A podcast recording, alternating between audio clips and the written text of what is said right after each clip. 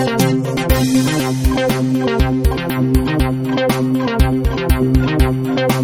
to Middle School Matters, podcast number 80. Heart realization of school, Twitter, cell phones, and content. Welcome back to the show. This is uh, Troy Patterson with me, as always is. Sean McGurr, and it's good to be with you. It is good to be with you. Are you chilling back, sitting, relaxing? I forgot how that whole song goes.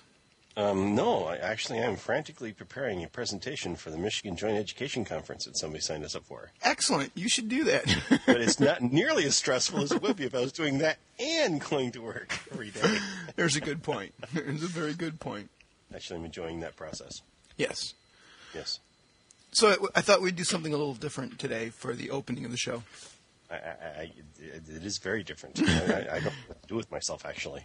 So I'm gonna do. We're gonna do um, famous teacher questions and student answers. And in dramatic fashion, I shall be taking on the role of the teacher, I'm going to play my usual role. and Sean, and Sean is going to take on the role of the student. So here we go for your listening pleasure. Teacher asks, "Are you in the top half of your class?" No, I'm, I'm one of the students who make the top half possible. Bam, bam. Yeah. So we need we need a we need a little rim shot here. Um, Post. Teacher says, "The picture of the horse is is good, but where's the wagon?" Oh, the horse will draw it. Teacher, why are you picking your nose in class? My mother won't let me do it at home. Uh, that one's probably too true some places. um, why are you reading the last pages of your history book first? I want to know how it ends. Yeah, and then this one is definitely a middle school issue. Um, what could a science teacher ask? What could we do to stop polluting our waters? Stop taking baths? And finally, the question that you don't want to ask the child: Can't you retain anything in your head overnight? Uh, of course, I've had this cold in my head for two days. Bum bum. Okay. That's it for the humor. That's it. Nothing else funny from here on in. That's it for the humor. The pain is over. No. I was listening to a podcast, by the way, the uh, the other day, and they were saying that they had done 25 minutes, and one of the guys had forgotten to push the big red button, so they had to start all over. so I'm keep looking at the record button, going, "I pushed it right. I pushed it right." so hopefully this is being recorded, because now I have this sudden fear that, Well, and we've kind of done that before. and by we,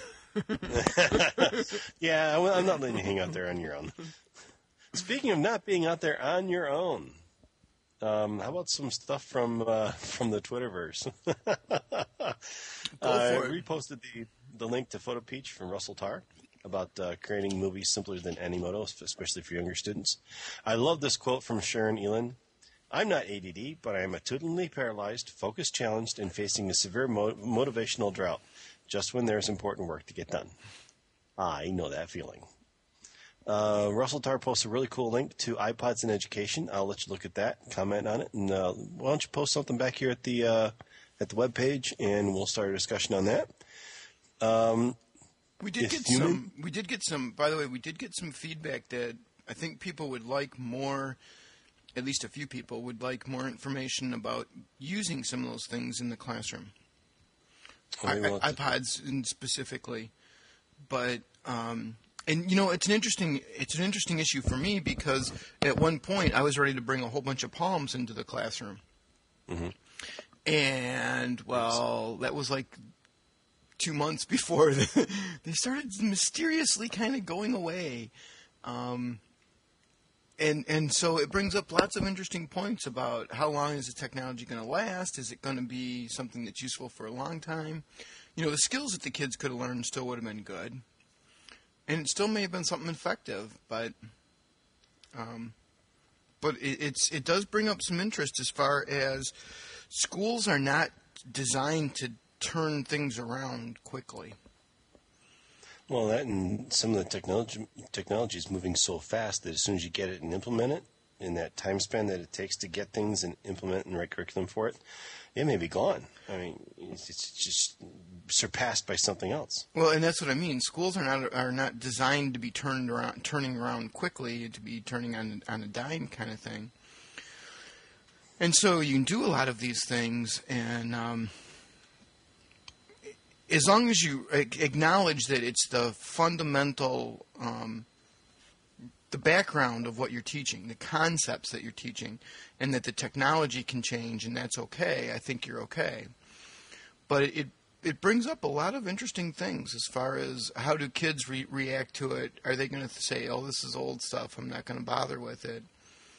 Um, and I know with all of the with all of the um, financial situations, one of the things that I'm commonly hearing from boards of educations and lots of others is cut technology purchases, cut technology purchases, cut technology purchases.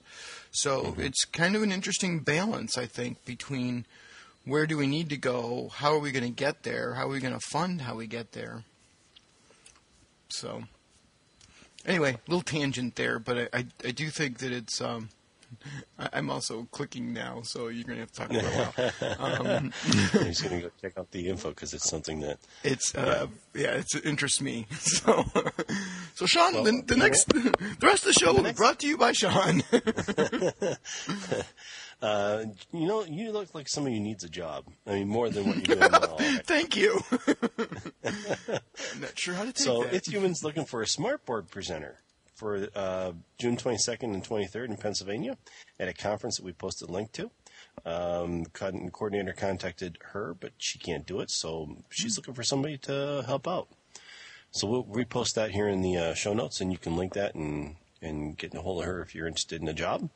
And um, uh, speaking of smart boards, um, Marzano has some research that says that smart boards are a way effective um, tool I, I, and Marzano is currently the hot patootie as far as uh, research researchers go, and um, he just did a um, he just had a research paper come out on smart boards, and I'm not sure if it was directed specific. I don't remember if it was directed specifically at Promethean boards or more generally smart boards. I think more generally smart boards but saying that it makes a difference in classrooms. They become more collaborative, um, and the kids get more involved. Hmm. This, this, of course, means that I will be the last one to get one. well, they're they're they are. I mean, they're not cheap. Um, no, but they're so nice. Well, yeah, we have lots of them in my building. We got two. Uh, uh, Promethean ran a ran a promotion. Since we're going off on a sparkly tangent here, I'll just I'll go there with you um, offered a promotion where if you tried them out, they would install them, and then you could purchase them at a discounted rate, mm-hmm. two of them. And so we have two in our building, and then the software that the that is online is not the same software, I guess, that they were trained on. So they didn't exactly get used this year because the tech person wouldn't go in and install the software that they've been trained on. They, they and just the stuff from online, which well, they, is much. As far as Promethean boards, I can tell you that they did just um, they have new software out for the Promethean boards. They went from ActivStudio to ActivInspire, and mm, um, okay, and um, it is it is different, but okay, we have I missed one room. Otherwise, we would have them in every room in our building. and and so, you know, hopefully next year we will have them in every room in our building. And um, we also have the um, ActivExpression voters because mm-hmm. I, I, I, I'm a big believer in formative assessment in knowing what kids know. And this is just another tool where you can tell, you can have the entire class get feedback from the entire class very quickly. So the kids have them, the kids are used to using them. You can have them ring in on a Likert scale. You can have them ring in multiple choice. You can have them text in answers. Um, by the way, they can't text very well. you can really tell the kids that text with the old style phone, uh, you know, the candy bar phone style phone, Mm-hmm. versus those who don't, because some of them are done pretty quickly, and the majority of the class is, um, how do you get the S again? um, so, you know, that, that's been an interesting experience, and getting getting the feedback. But I'm a big believer in getting that feedback because if you ask the kids, you know, the question when you're asking for hands, you're going to get one response back. And with the voters, you can get a response from everybody, get a chart real quick, see if the kids tend to understand it or not. And then you can track it back to which kids do and which kids don't, and and um, take that information and use it to inform instruction. So that's why I think that's a big, big piece. Um, I'm going to pop a link into the um, the Marzano bit, um, and, and I like this. This is another one of those duh moments. Technology combined with good teaching leads to success. so, of the classrooms employing the, the interactive whiteboards and using the voting technology, there was an immediate increase of 17% in scores. He also found that if a teacher had been given 20 to 30 months to hone his or her skills, there was an average 20 percentile gain. The sweet spot is when a teacher was trained to use the technology, used it for two years, and did so 75% of the time. That profile shows a whopping 29% gain in scores. That's 29 percentile. So that's taking a kid from 60 to 89. That is huge. But he also warns there's too much, there's a thing is too much technology.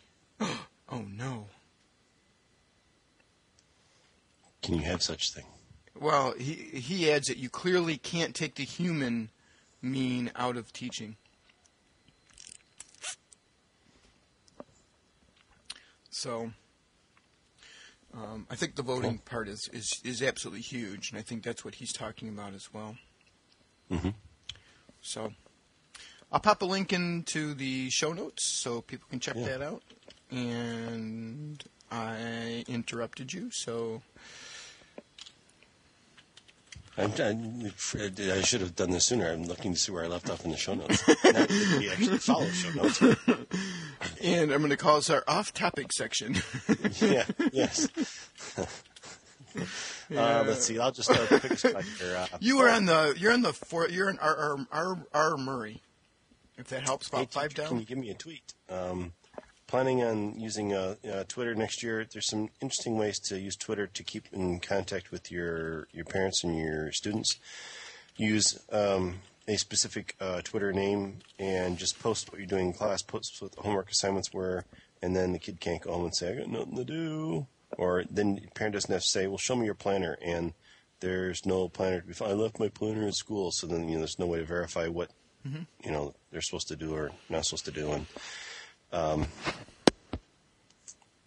And, and Anyway. how, how do you feel about this? Because I really think that this is something that's better done on a blog, where you have a running post and you, you don't have so much incoming. Now the difference is it's that's a you have to go to it rather it coming to you right. unless you subscribe. You could do an Well- RSS subscription. Yeah, and and I guess it depends on your community, what community that you're in. If you've Yeah. got really tech savvy parents, then that's not going to be an issue. But if you got, well, see, here's the nice thing about Twitter though too is that I can, if I'm using Twitter to push this stuff out to my parents, I can push it right to their cell phones. They don't have to have a computer, That's true. and so that might be one more advantage than using a blog. Uh, of course, the, with the blog thing, I can control responses back. With the blog, you can control control the responses back. You have a running history, and you Right. get more than 140 characters, so you can be much more descriptive in what the homework is. So instead of instead of being limited down to remember your homework is page 13, 1 through 4, you can actually say, okay, da da da da da. Remember to do a thieves. Remember to do. remember to um, you know, complete a Frayer model on the, the, the following following things. We should videotape this sometime. Um, yeah, but by the same token, I'm not opposed to using more than one tweet to, uh, to describe what I have to describe. And of course, I'll take. I'm not opposed to to shortening homework to HWK, which gives me frees me up to some other things. Um, if I use TweetDeck, I can. There's a shortener right within TweetDeck itself, and I can shorten links and. I could, I could, I could, you know, use semaphore. No, I can't use semaphore. Get up smoke Uh, speaking- signals. Speaking of pushing things out there to uh, the Twitterverse, NMSA is now on Twitter. Uh, quote, quoting here, for everyone who uses Twitter, you can now follow NMSA news and headlines uh, at Twitter. And the, the link is HTTP. You don't necessarily, I suppose, need to do that, but twitter.com slash NMSA, all caps, and then news, lowercase, no space. And then you can follow the latest events and things that are happening. You don't have to go to NMSA's website. You can go straight to your Twitter and get it pushed straight to you. And there are currently 25 followers of the tens of thousands members. Mm-hmm. So, I think really the. NMSA, the NMSA is an interesting mix and of who is technologically proficient and where they're technologically proficient. Because I think like, a, a, I think a lot of the people who uh, like go to NMSA and that are going to follow Ril- Will Richardson. They're going to s- follow Steve Hargadon. They're going to be involved in some of that, and y- you got to get something out of it. Well, I- one of the things I found was really interesting at last year's annual conference was how Will Richardson was a featured speaker. Featured. I mean, his pictures plastered everywhere. You know, he got a little extra push for his session, and and it was sparsely attended. Um, I was there, I, I, I and I thoroughly enjoyed it. It was a great session. Um, I think. I think people find a comfort zone, a technological comfort zone, and then stay there. Uh, and I'll use Middle Talk as an example of that. Middle Talk is a listserv. Listservs have been around for a very long time. and in, in web technology, that would be very Web 1.0 or maybe Uh, even point point five. something oh. yeah. So, but there, but uh, Middle Talk is a very active listserv. People are still networking on that, uh, asking questions, getting help, getting associ- making associations and connections with that.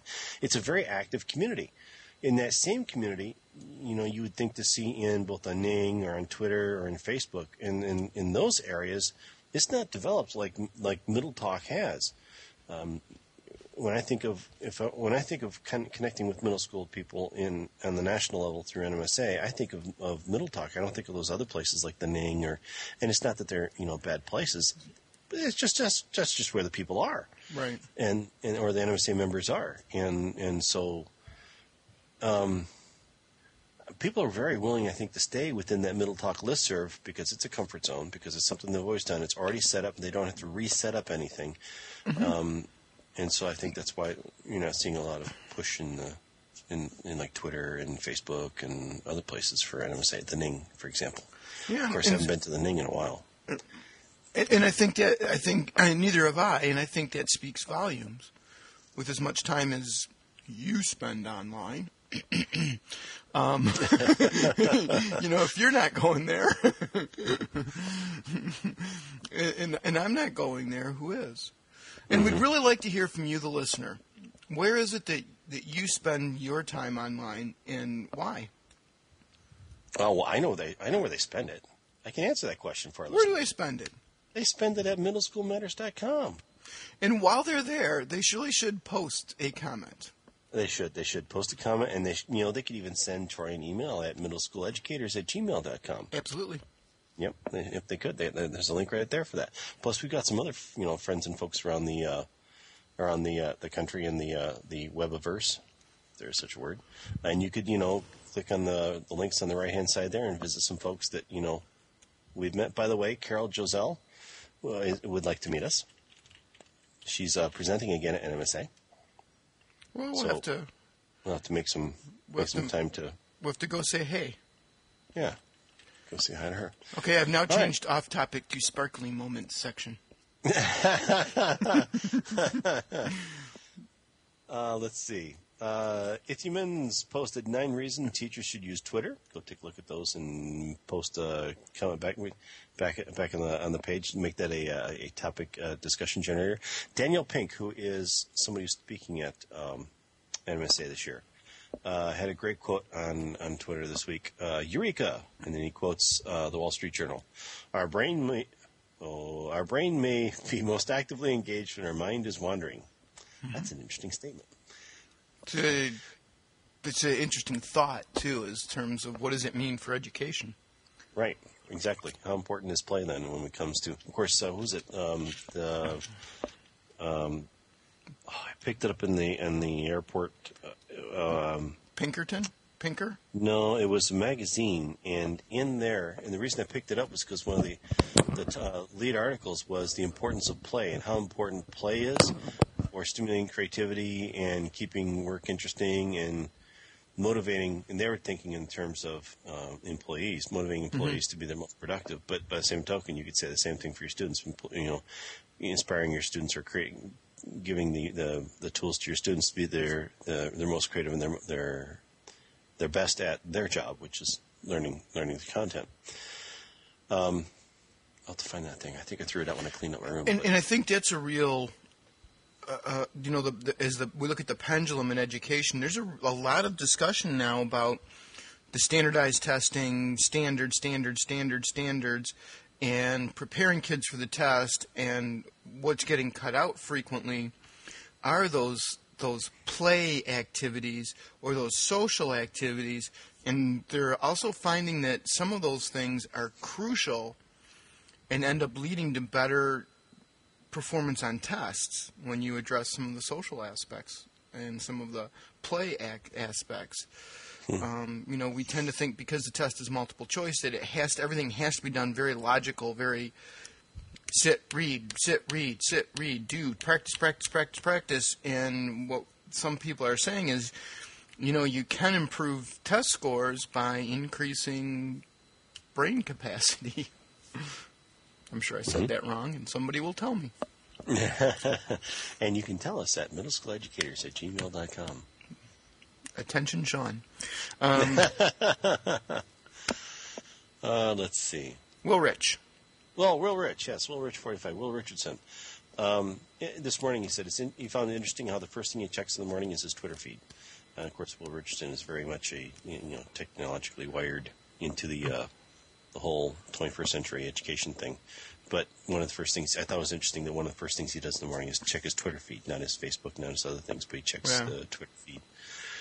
Um, Russell Tarr found a place for some digitized flip books. So we use flip books for your differentiated instruction. This might be an idea for you to use. Do check it out. See if it's something you might want to use in your your instruction this coming fall. Maybe you're te- teaching summer school and you could use it this summer. Uh, Jessica Meacham has a whole personal narrative unit. The the link provided by D. Brenner Smith or Deb, sorry, Deb, um, is a link to a link. But it's uh, it's worth checking out. Some interesting things there too. A whole personal narrative unit because a lot of people use, a lot of districts are using personal narratives to uh, do their AYP writing assessment, and they're also using it to help them prepare for their state assessments. Huh. So, um, something to check out there. Uh, Clay Shirky explains how Twitter and Facebook have changed geopolitics. It's an article by Clay Shirky you can you can check out. That's posted by PC Mike. He's in our, our area over here. Um, social media gives educators options, and it's a lot of what we already talked about. But there's a, there's a link to an article that backs up or talks about what, a lot of what we've already talked about when using social media, how you can use it to make connections, um, improve student achievement by connecting with parents, that sort of thing. Um, Pamela Livingston did a presentation at the University of Michigan Dearborn this past winter. Best word for it, I guess. Um, and she's holding a copy of her second edition to her book called One to One Learning Laptop Programs That Work. So if you're looking to do a one to one laptop program, and we've, we've seen some question posted uh, around the mm-hmm. around the, about people looking for information on one to one learning laptop programs. Uh, she's got a book on it. Apparently, it's it sells really well. Uh, let's see. Angela Myers is retweeting Suzanne Whistler, who has a link to how to use Twitter in your classroom. There's a whole video on that. Um, we've talked about friend feed.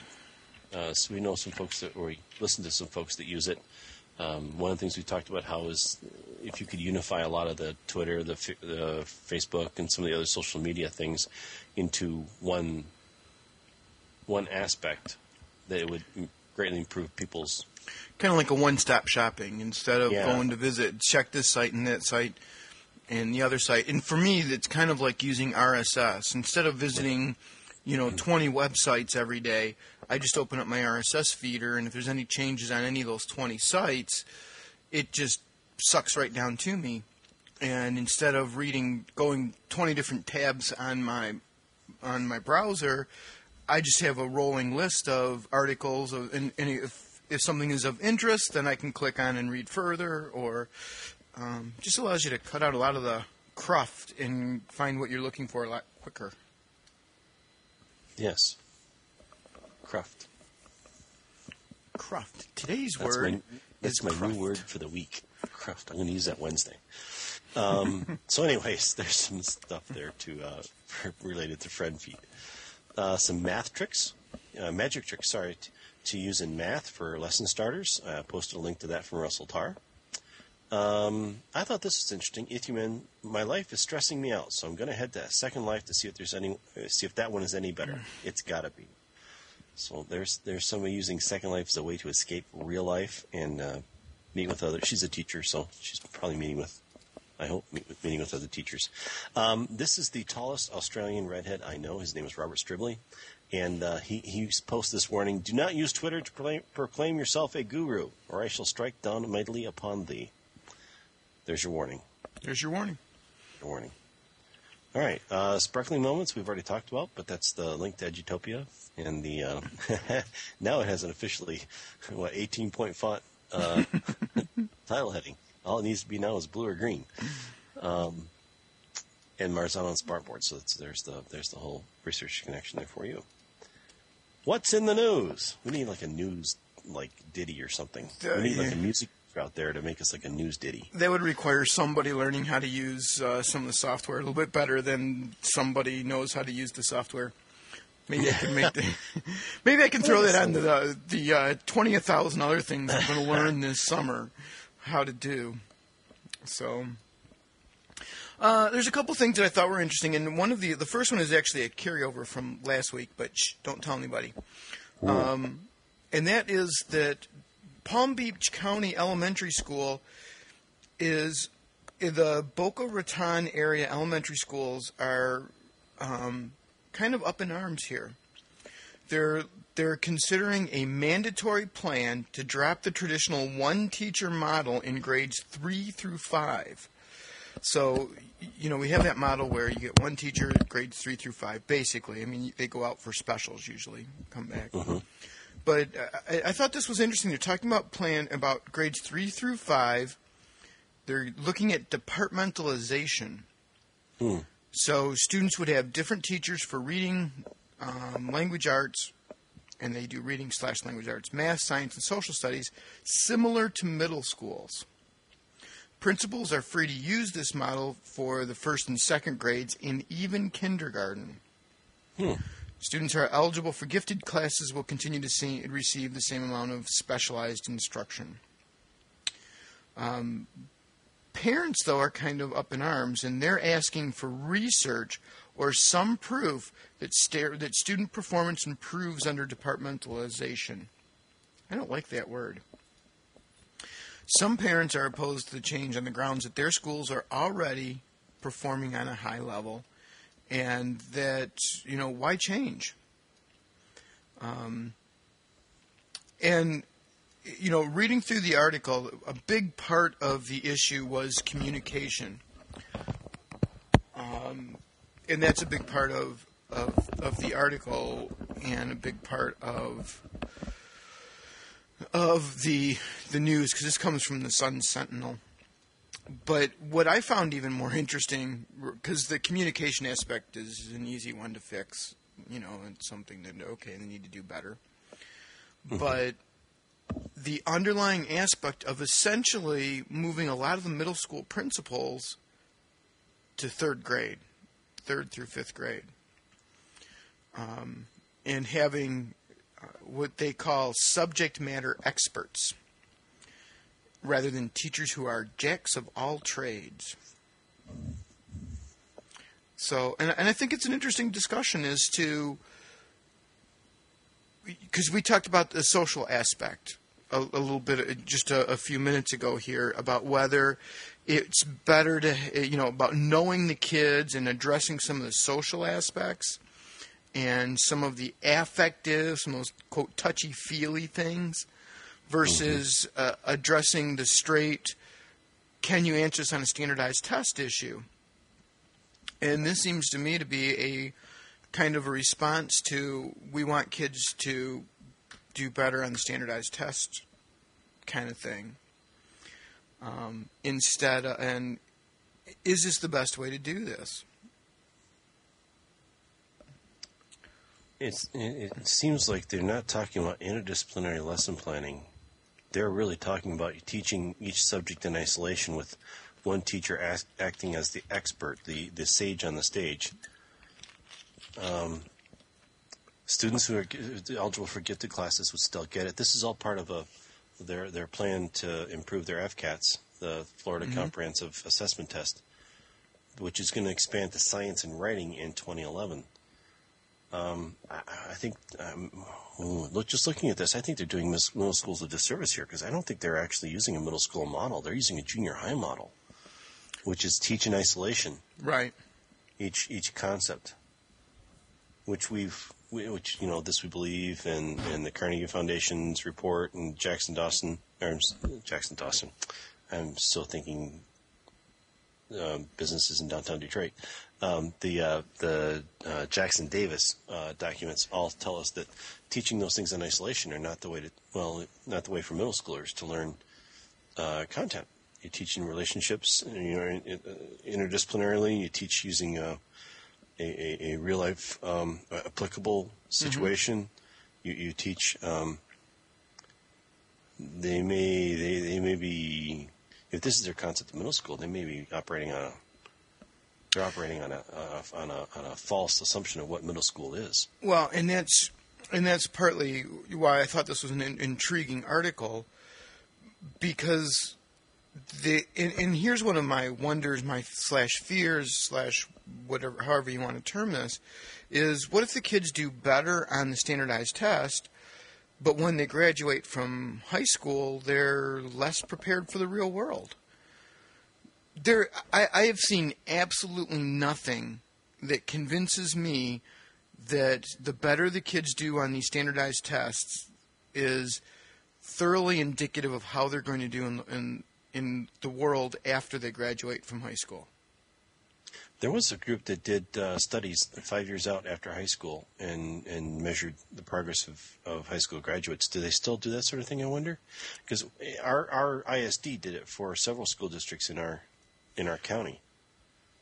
They well, they still there still is they still do the tracking of students, but they get harder and harder to track. Yeah. Uh, usually, one year out of high school, you can kind of find most of them. By four years out of high school, there's very few that you can find.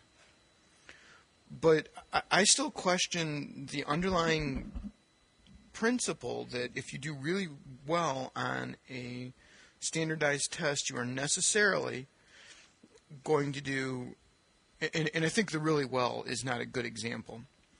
Um, I think that I, I don't see as though the all of these standardized testing necessarily is completely correlated to later on success. Well, no, um, you can't tell how somebody does three, four years out. I had a superintendent one time tell me that students don't appreciate their education until they're five years out of school. Mm-hmm. Um, and, and, and without doing any research, I, I, I, tend to think that that's probably, that's probably true. Um, by the same token, if you can't find those kids five years out after high school, how do you know what they're, you know, you have to use a very, very broad general basis for understanding what uh, folks' quality of life is or their quality of, if we're, if we're saying that the education is going to be the uh, economic determiner for um, the economy as a whole, that, that's, that's an awfully broad basis, broad assessment for specific programs. Right, and that's and that's partly kind of what I'm trying to say, and not doing a very good job of, is that I'm I'm not convinced that just doing well on these tests leads to or correlates to great economic success, success for society down the road. Um, and and there are so many things that we do need to address. Um, and I, I, you know, in part, this is that kind of continuation of the business model of, well, we create so many widgets, and this is our our failure rate. These are the number of widgets that aren't aren't acceptable, and you know, we sell this many, and and all of that. Um, well, you can do that if you go to a national curriculum where everybody teaches the same thing on the same day and everybody learns every concept the same way. Then you can say, oh, if I tweak this here, then I should see this change over here. Well, I think it's very clear we're going to a national curriculum. I, I think I mean, it's very clear will be irrelevant. that we're moving and moving and moving. There is everything pushing us to, toward a national curriculum. I think we've been headed that way for a lot of years now, because it's not something that you can do in a year or two. You have to lay a groundwork, and and I think the groundwork's been being laid for about ten years now in terms of going to a, a, national curriculum, and I think we're getting closer and closer and closer. The, the question becomes: is is that going to be successful? Is a national curriculum going to be the difference that makes things better? In teaching the same things in the same way in the sa- on the same day, is that the answer to getting kids to be successful? Mm-hmm. Um, because you know, quite frankly, we have kids who have very disparate needs.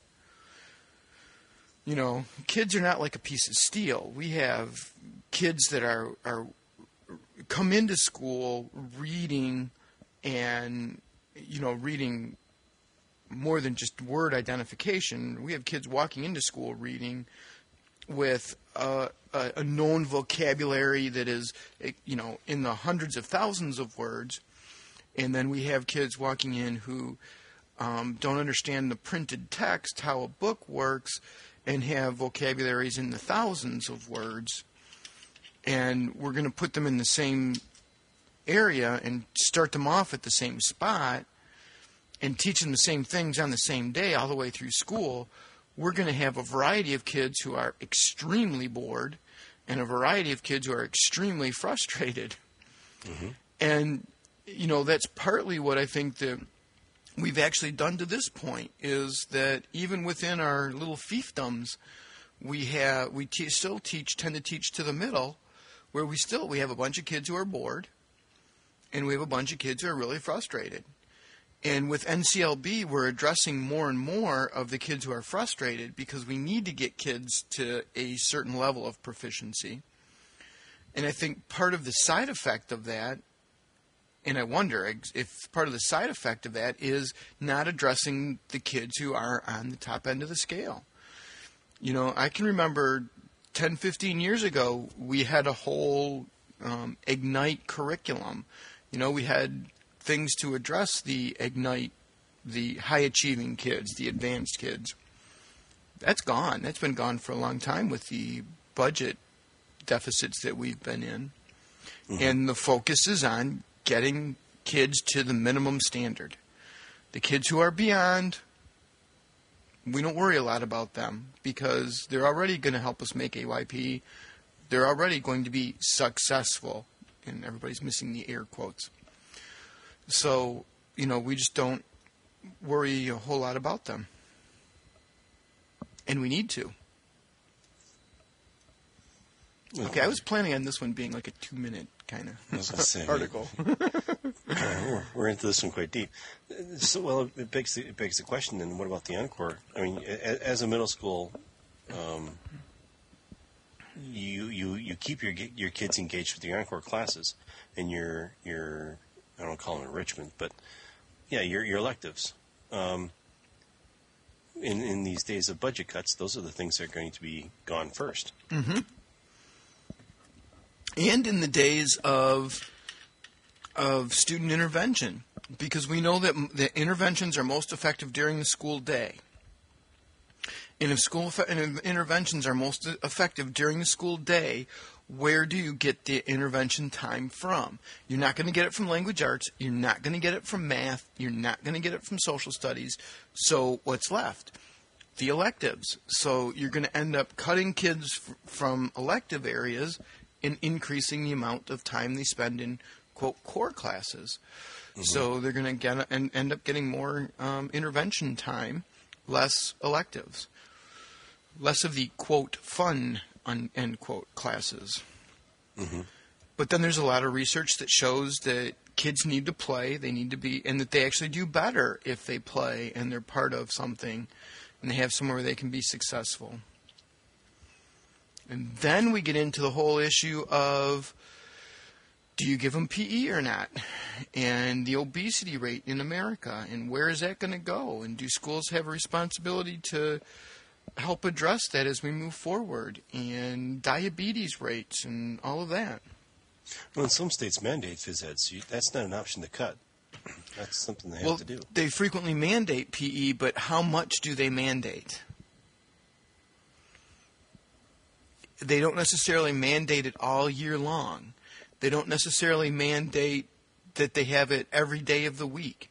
They don't necessarily mandate so because states have to be careful with man with mandating anything because if they mandate it, they have to pay for it. Well, in in in quite a few districts, the numbers that a phys ed teacher can have in their their class load Uh-huh. um, are unlimited, Absolutely. and so a kid, uh, one one phys ed teacher has hundred students. That's how you that's how you solve your your overload problem and your your your how much time do I give them? It really doesn't matter. I'll just stuff a bunch of kids in there for as long as I need to. Is it the best thing for that phys ed teacher? Does that is that the best thing? And I, and I would ask a different question: Is that the best thing for the kids? Is that really solving the need, or is that just filling in the paperwork? Oh, I, that, that was that was assumed. As soon as we said 100 students per phys ed teacher, Yeah. yes. Concerns for the kid went straight out the window. Right. So, okay. So my little two-minute throwaway article just became. Uh, I All right, so- wait to see but- going with your five minute one. But here's the here's the key that that I think is interesting. I think it's a good point of discussion. Is should third through fifth graders, and then by extension sixth through eighth graders, is departmentalization? I still don't like that word. Um, the the best way to do that, um, and we'd love to hear from you on that. Here's something that you're going to be surprised about. I know you're going to find this shocking.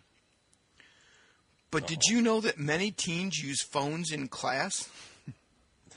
I, I, I heard rumors. I heard heard rumors. rumors. This was Yeah, this I thought was interesting like this usually sound like ringtones. because this I thought because you know I mean I, I we've caught lots of kids texting and I know that we've not caught lots of kids who, who are texting. Um, my favorite is one of my favorites this year was the kid who texted his, text his dad to come and get him from school, and dad called the school because the, the kid called the kid texted his dad and said the substitute won't let me go to the bathroom. So dad calls the school and says, "My son just texted me and said that won't let me go to the bathroom." so I went and took the phone. well, I like the one where we had an interim assistant principal and kid received a text in class, and so I confiscated the phone, and he came over and said, "Well, here." Gave the phone back to the kid and said, "Text the other kid and let him know we're coming." so he went and got two phones that day. There you go. So anyway, but I thought this was interesting. This comes from the USA Today, and it says one fourth of teens' cell phone text messages are sent during class. Hmm. One fourth. Despite widespread classroom bans on cell phones at school. so they surveyed 1,013 teens, 84% of whom had cell phones. Um, also shows a significant number have stored information on a cell phone to look at during a test or have texted friends about answers. So um, it's just something that I, I thought it was interesting. The the numbers one fourth of cell phone text messages. I think that's pretty pretty high. Are done during class. Um, let's see. Um, we got some, we got some good articles to go yet, and we also have uh, we also have some news and events. So Well, Um, let me just stick here just for a second. Okay. Because I had a conversation with another teacher about this several months ago, and she was very, very frustrated over the use of cell phones in the classroom, not necessarily for cheating, but just because they're always there and they're going off. They're always being a big distraction. And, and one of the hallmarks of middle school education has always been we take what we take what the kids are using and we, we turn it against them. It's like the old karate That's right. you know. We we take their weight and we grasshopper. yes. My kung fu is stronger than your kung fu. That's right. Um, but I'm not saying I got a solution, but what, what if we were to take and use this cell phone situation and turn it against the kids? Like one of the, one of the teachers in my building said, as soon as we require it for class, they'll leave it in their locker. you must have your cell phone with you. Oh man, I forgot. not prepared Right. again today, are you? Um, but there's got to be a way we can take and turn this um, and use it as a as a curriculum thing where we do require them. Hey, um, you know, you're required to bring your cell phone to class today. I don't have one for you to, to borrow either. No, it's not like a pencil. You can have it at the top of the, uh, you know, in front of your desk. Um, but there's got to be a way, and, and of course, we'd love to see some solutions. Ha ha ha. Um, and have you post some some ideas over at Middle School Matters. Um, I'm not, like I said, I'm, I'm not saying I got an answer to it, I, but there's got to be a way we can use this and turn this into um, how can we use it to, to support the curriculum? Even even uh, make it a collaborative thing on a test. Questions uh, four and five, the two essay questions. You know, who did you text and what were their answers, and do you agree or disagree? Of course, then again, parents are going to say, "Look what you're doing to my cell phone bill." You're gonna say, get a bill from the cell phone from the parents. You owe me thirty-seven dollars. parents come in, yeah. yeah. This is just fourth hour. Okay. okay, let's see now. Um, your kid lost a book, so you owe me 70. We required him to use texting in class, so I owe you 13. That'd be interesting. Oh, and, and by the way, stop by the library. They've got a slip over there for you too. there you go. Um, our accounting classes will be figuring out how much money we have coming in and going out. Your simulation, your your your culminating activity will be Who's the new secretary? She's uh, she's our accountant. okay. Um, real quick, because um, otherwise this is going to be a three-hour tour. Um, I thought this was interesting. This is from ACS ASCD, um, and this is. Um, let's see if I can get the right one here. Um, on from educational leadership it is about doing parent teacher conferences. And this is supposed to be a free article, so I think everybody can get to this one. I hope they can, because I'm a member, so sometimes I just, it automatically goes through for me. and his membership code is Uh, my membership goes 111 111 111 Um, ones and zeros, right? Um, that's right, binary. so the the uh, but the article the idea here is we don't train teachers on how to do effective parent conferences and they provide an example and one of the things that they say is that practicing this is kind of crucial just like anything else training on it practicing it going through and i thought well that would be a great and that would be great professional development is role play that out, have the staff talk about it, what it is they would do. And here they have the case of a 15, they say John Smith, so you know it's a real case. Um, you, know, you know they're using real names. A 15 year old student who is interested in music has started to avoid the band room. He's wary of that side of the school, asks his mom to drop him off on on the other side. Mom doesn't think too much of it until she notices, uh, you know, his jacket, bruise on his neck. And then finally, she learns out that three upper upperclassmen are bullying him, teasing him about being quote gay. Um, John breaks down in embarrassed tears at the table. Mother cries, doesn't know what to do while he's at school, which is a frequent thing that we hear from parents. I can't protect him at school. And so she requests a conference with his homeroom teacher. The teacher is brand new, and she, you know, she likes what she does, but she's studied discrimination as it relates to social justice, but what specifically do you do at this school in this place and how do you talk to the mom and how do you engage in those conversations and especially here where there's going to be issues uh, there could be issues of sexuality brought in. Um, you know what you, can you say what can't you say?